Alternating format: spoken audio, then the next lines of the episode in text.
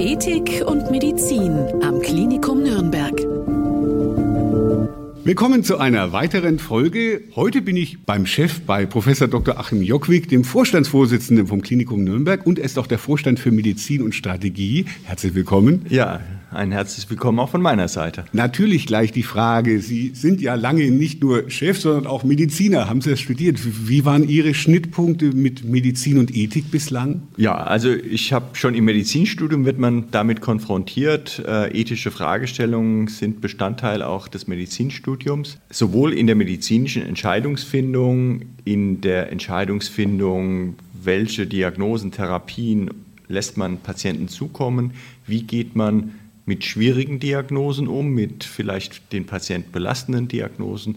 Wie geht man mit der Familie um? Das Thema Transplantationsmedizin ist ja ein Thema, was vor ganz vielen ethischen Fragen steht. Soll eine Gesellschaft jemandem Einzelnen lieber eine Therapie für eine Million zur Verfügung stellen oder diese Million auf ganz viele anwenden? Das sind ja auch gesellschaftlich-ethische Fragestellungen, die man in unterschiedlichen Diskursen auch während des Medizinstudiums, während der Facharztausbildung tatsächlich immer mal wieder bewältigt. Dann wurden Sie Doktor, dann Professor und dann Klinikchef. Wie haben Sie jetzt als Leiter eines der größten kommunalen Kliniken überhaupt in Europa, wie haben Sie damit jetzt zu tun mit Medizin und Ethik? Also ich glaube, es, ohne dass wir uns das immer bewusst machen und jeden Tag darüber nachdenken, ist das jetzt eine Frage, die in Ethik reingeht oder nicht, äh, haben wir, glaube ich, ein Wertekoordinatensystem, das die Ethik immer mit begleitet und von ethischem Handeln begleitet wird. Ob das jetzt der hippokratische Eid ist, äh, auf, auf die Grundformel zu sprechen, oder ob das unser Grundgesetz ist. Das ist geprägt von einem ethischen Menschenbild, von einem Werteverständnis, dem wir auch hier im Klinikum verpflichtet sind. Und insofern begleitet uns das in unserer Wertegemeinschaft und in dem, wie wir Patienten begegnen. Ich glaube, in der Medizin ist es ganz wichtig, dass wir immer mit einem hohen ethischen Anspruch rangehen. Das, was heißt das?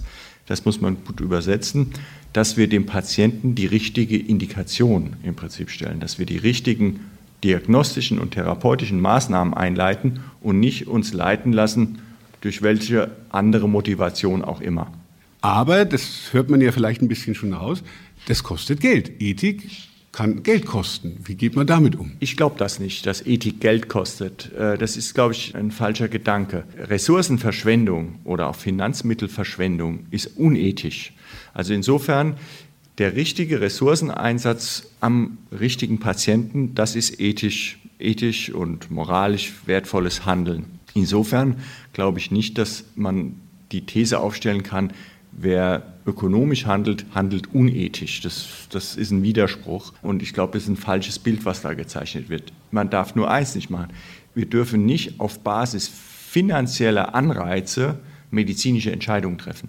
Das wäre unethisch. Und da müssen wir wirklich uns, uns vor schützen, dass wir solche Entscheidungen nicht triggern, dass solche Entscheidungen nicht Einzug erhalten. Es muss der medizinische Sachverhalt führend sein und nicht das finanzielle Anreizsystem. Da muss man also als Patient im Klinikum derzeit keine Angst haben. Ich gehe davon aus, dass man da keine Angst haben muss und ich hoffe, dass das wirklich alle Ärzte, alle unsere tausend Ärzte auch so äh, leben. Aber da gibt es keinerlei Anreizsystem seitens des Vorstands, anders zu handeln. Weil, ich sage das deswegen, die Krankenhäuser stehen ja finanziell massiv unter Druck. Jetzt ist ja dieses, was wir aktuell haben, ist Fallpauschalen, wo es um Masse geht, sage ich jetzt einmal. Ne? Je mehr Patienten, desto mehr Geld kriegt das Klinikum. Wie gehen Sie damit um? Ja, wir haben eine Einzelfallabrechnung. Das ist das, was Sie sagen mit diesen Fallpauschalen.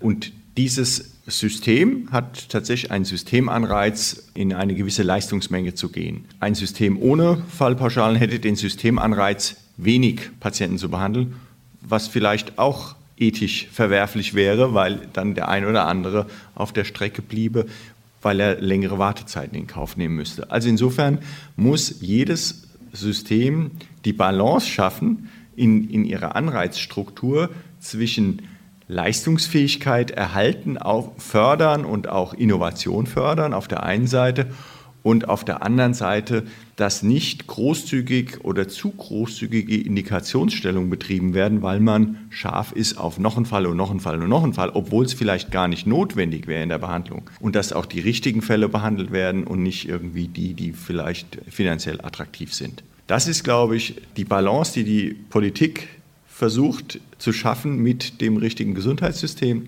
und in dem wir uns alle in diesem Rahmen bewegen müssen. Da wird ja gerade in Berlin dran rumgeschraubt, sage ich mal, gebastelt, es soll reformiert werden.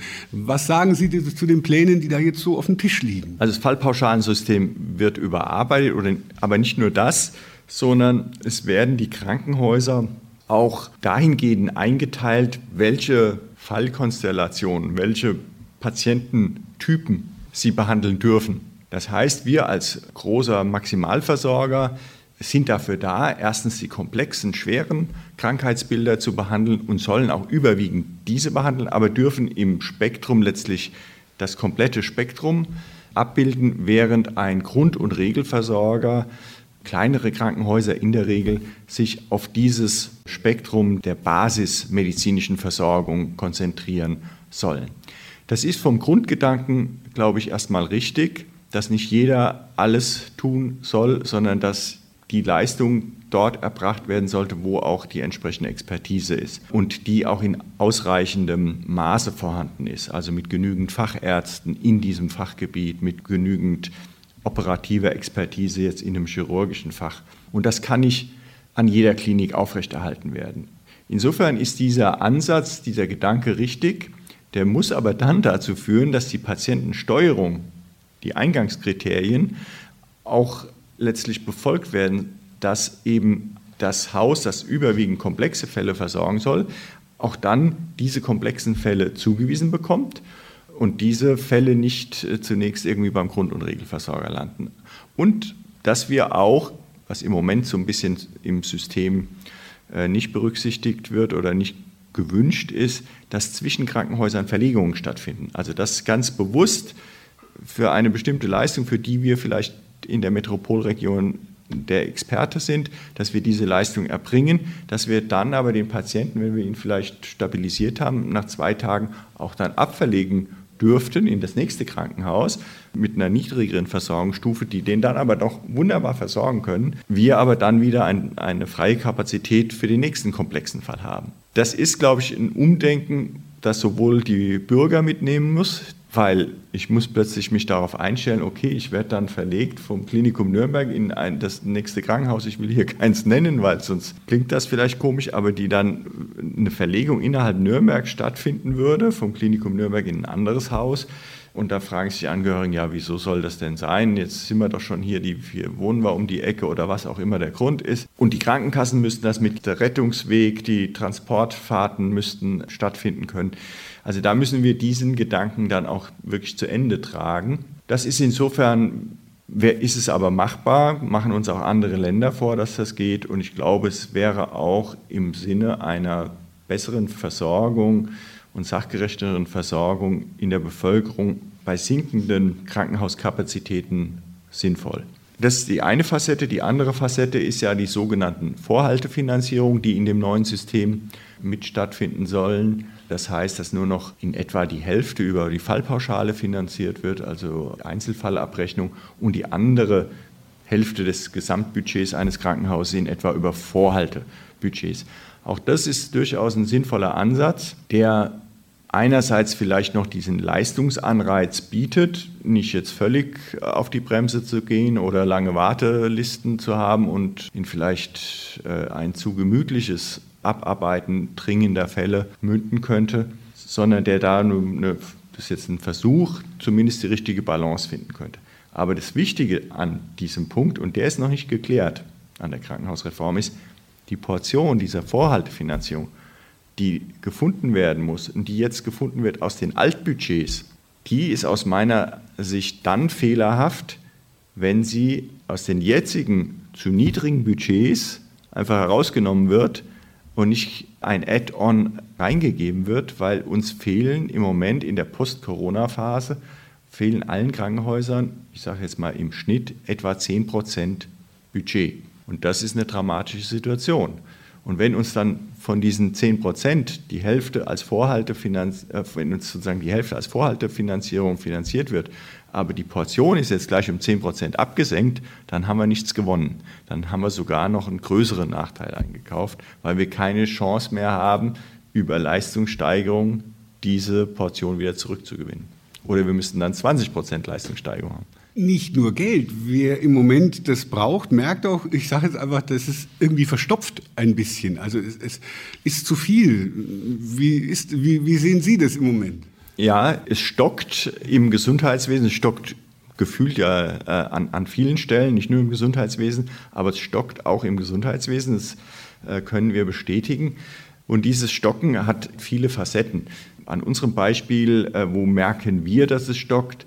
Wir merken, wenn wir Patienten nach einer erfolgreichen Behandlung in eine Rehabilitation abverlegen wollen, dass wir viel längere Wartezeiten auf diesen Platz haben. Das verstopft und stockt dann bei uns und wir können in dem Moment keine Kapazität für neue Patienten zur Verfügung stellen. Und das ist tatsächlich ein, ein Dilemma. Beispielsweise in der Schlaganfallbehandlung, in den Stroke Units, bräuchten wir eine zügige Abverlegung, ob jetzt in Pflegeeinrichtungen, in die ambulante oder stationäre Pflege oder in Rehabilitationskliniken. Und wenn es hier stockt, fehlen uns dann die Kapazitäten, um neue Schlaganfälle, die dringend eine Behandlung brauchen, um die dann aufnehmen zu können. Und da führt es im Gesundheitswesen regelmäßig zu Friktionen und deswegen meldet dann vielleicht auch der Rettungsdienst, oh, jetzt sind wieder alle Krankenhäuser abgemeldet oder zugemeldet. Ja, warum sind sie zugemeldet? Weil sie eben diese Situation haben, dass auch die Abverlegung äh, äh, problematisch ist. Lösung, weil wenn voll, voll. Ja, wir sind ja theoretisch voll oder auch die anderen, nicht weil die Kapazitäten sozusagen bei uns sowieso ausgelastet sind, sondern sie sind ausgelastet, weil wir nicht abverlegen können an der Stelle.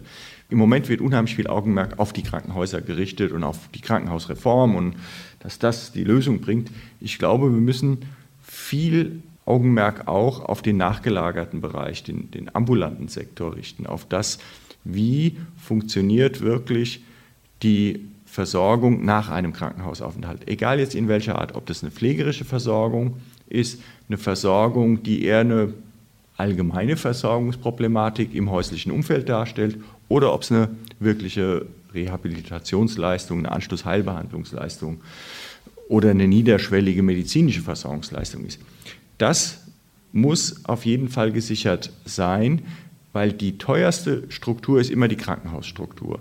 Und wenn die Krankenhausstruktur deswegen eher groß ist und viel Kapazität braucht, weil sie nicht immer zum knappstmöglichen Zeitpunkt abverlegen kann, ist es eigentlich unklug. Und das ist ein bisschen das Thema, was wir in Deutschland haben, was uns auch von skandinavischen Ländern unterscheidet, die viel kürzere Verweildauern im Krankenhaus haben.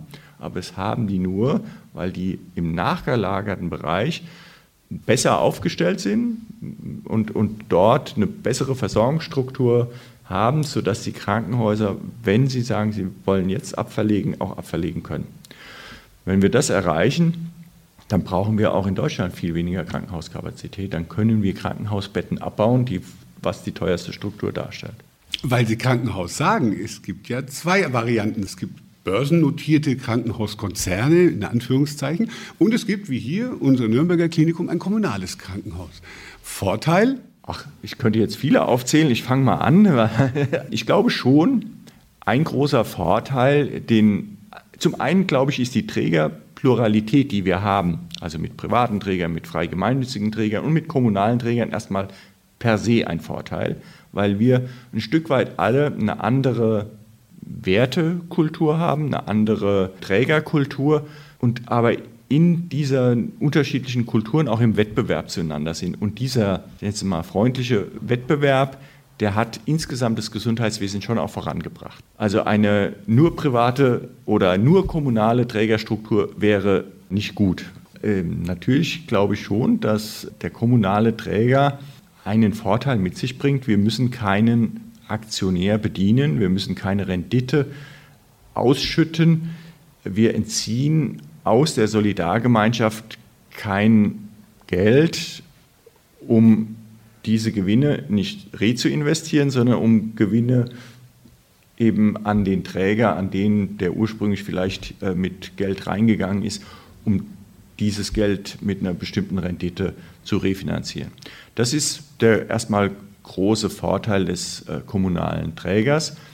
Und in dieser Logik ist es damit auch der Vorteil, dass wir auch Dinge anbieten und uns leisten und auch als, ich nenne es jetzt mal gesellschaftliche Daseinsvorsorge uns leisten, die unlukrativ sind, die wirtschaftlich defizitär sind, aber medizinisch notwendig. Wenn ich es jetzt nur mal nenne, beispielsweise unsere Rheumatologie-Sprechstunde. Das sind häufig chronisch kranke, hochkomplexe Patienten, wo die einzelne Sprechstunde relativ viel Zeit schon in Anspruch nimmt und nicht zeitgerecht vergütet wird. Das heißt, es ist im Prinzip ein Draufzahlgeschäft. Aber sowas leistet sich ein Klinikum Nürnberg, glaube ich, weil wir die Notwendigkeit für dieses Leistungsangebot sehen und weil es einfach auch da ist für die Bevölkerung.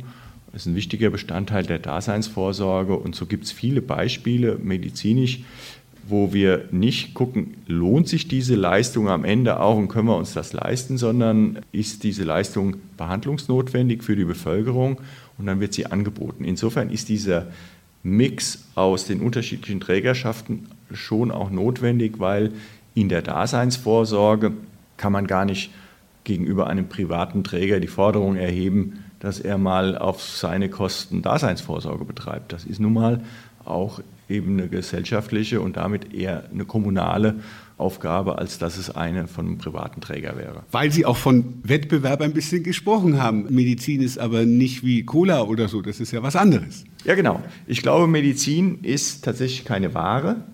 Der Patient ist für mich auch kein Kunde. Das äh, wird kontrovers diskutiert, ob nicht die Kliniken vielmehr den Patienten als Kunden sehen müssen. Wissen Sie, wenn der Patient Kunde wäre, dann bin ich daran interessiert, dem Patienten was zu verkaufen. Dann würde ich dem eine Leistung verkaufen, die er nicht unbedingt braucht. Ein Autohändler verkauft Ihnen vielleicht auch ein größeres Auto als das, was Sie eigentlich für Ihr Nutzungsbaren bräuchten. Aber wenn er es Ihnen gut erklären kann, dann hat er doch erfolgreich ein Geschäft gemacht und ist ethisch nicht verwerflich. In der Medizin wäre es verwerflich. Wenn ich Ihnen eine medizinische Leistung andrehe, um es jetzt mal so salopp zu sagen, die Sie gar nicht benötigen, aber die für mich ein gutes Geschäft darstellt, dann ist es überhaupt nicht zu rechtfertigen. Und deswegen ist der Patient kein Kunde. Er kann keine autonome Kundenentscheidung treffen. Er kann überhaupt nicht beurteilen, ob die Leistung, die ihm angeboten ist, für ihn die richtige ist.